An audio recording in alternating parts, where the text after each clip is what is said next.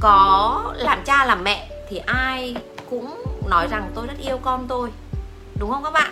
Chúng ta hy sinh nhan sắc này phụ nữ là chúng ta hy sinh nhan sắc này. Nói thật với các bạn là cơ thể chúng ta thay đổi cực kỳ nhiều. Rồi chúng ta hy sinh sức khỏe chúng ta hy sinh những giấc ngủ chúng ta hy sinh tiền bạc để chúng ta nuôi nuôi con chúng ta lớn. Và cha mẹ chúng ta cũng thế. Cha mẹ chúng ta uh, bán sức lao động nuôi dưỡng cả một cái gia đình và chúng ta cảm thấy rằng là, ồ, bố mẹ rất yêu thương chúng ta. Và có những người nói những cái câu như sau. Đó là, bố tôi đánh đập tôi, nhưng mà đó là vì muốn tốt cho tôi. Và cả một thế hệ của 7x 8x 5x 6x nó là như vậy. Tức là chúng ta cảm thấy cái việc là vì vì chúng ta sinh ra trong một cái xã hội phương đông, cộng với việc là chúng ta không chỉ chúng ta đâu các bạn ở đâu cũng vậy con người ấy thì cha mẹ chính là thế giới của chúng ta khi chúng ta mới mới xuất hiện trên cái cõi đời này. Và và khi chúng ta xuất hiện thì những gì bố mẹ đối xử với chúng ta ấy, thì chúng ta cảm thấy đây là hai người mà là là hai người tạo ra cái lòng tin cho chúng ta. Và khi mà bố mẹ đánh chúng ta hay chúng bố mẹ mắng chúng ta hay bố mẹ nói những lời cay nghiệt với chúng ta ấy các bạn có buồn không? Chắc chắn là buồn chắc chắn đứa trẻ đó sẽ rất buồn.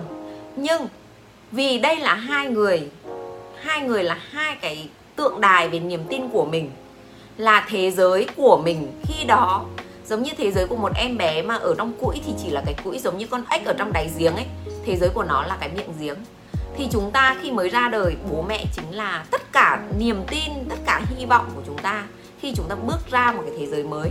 Không còn là một cái thế giới khi còn là ở trong bố mẹ nữa cho nên khi chúng ta bị đánh và khi chúng ta lớn lên trong một cái quá trình rất dài, chúng ta bị nghe những lời nói rất đau đớn hay chúng ta bị đánh đập hay là có những câu chuyện đã xảy ra thì chúng ta luôn luôn luôn luôn nói với tất cả mọi người là nhờ có những trận đòn roi đó mà tôi mới trưởng thành được như ngày hôm nay.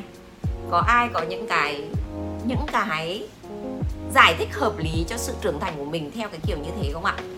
Và và bây giờ khi chúng ta nuôi dạy con có những người đã áp dụng Montessori đã áp dụng nuôi dạy, dạy con theo cách mới sẽ không đánh đập con.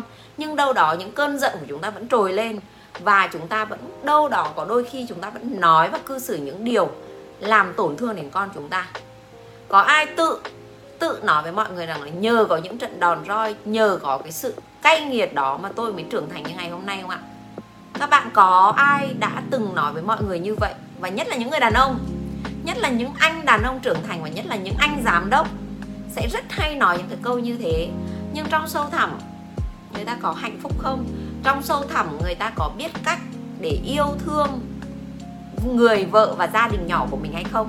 Thì cái đó còn phải xem các bạn nhé còn phải xem nhé có ai như vậy không? Comment cho huyền đi.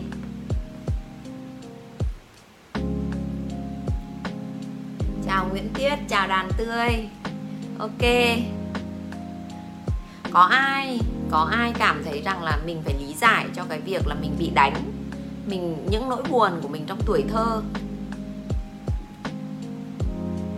Những nỗi buồn của mình trong tuổi thơ hay là những cái câu chuyện?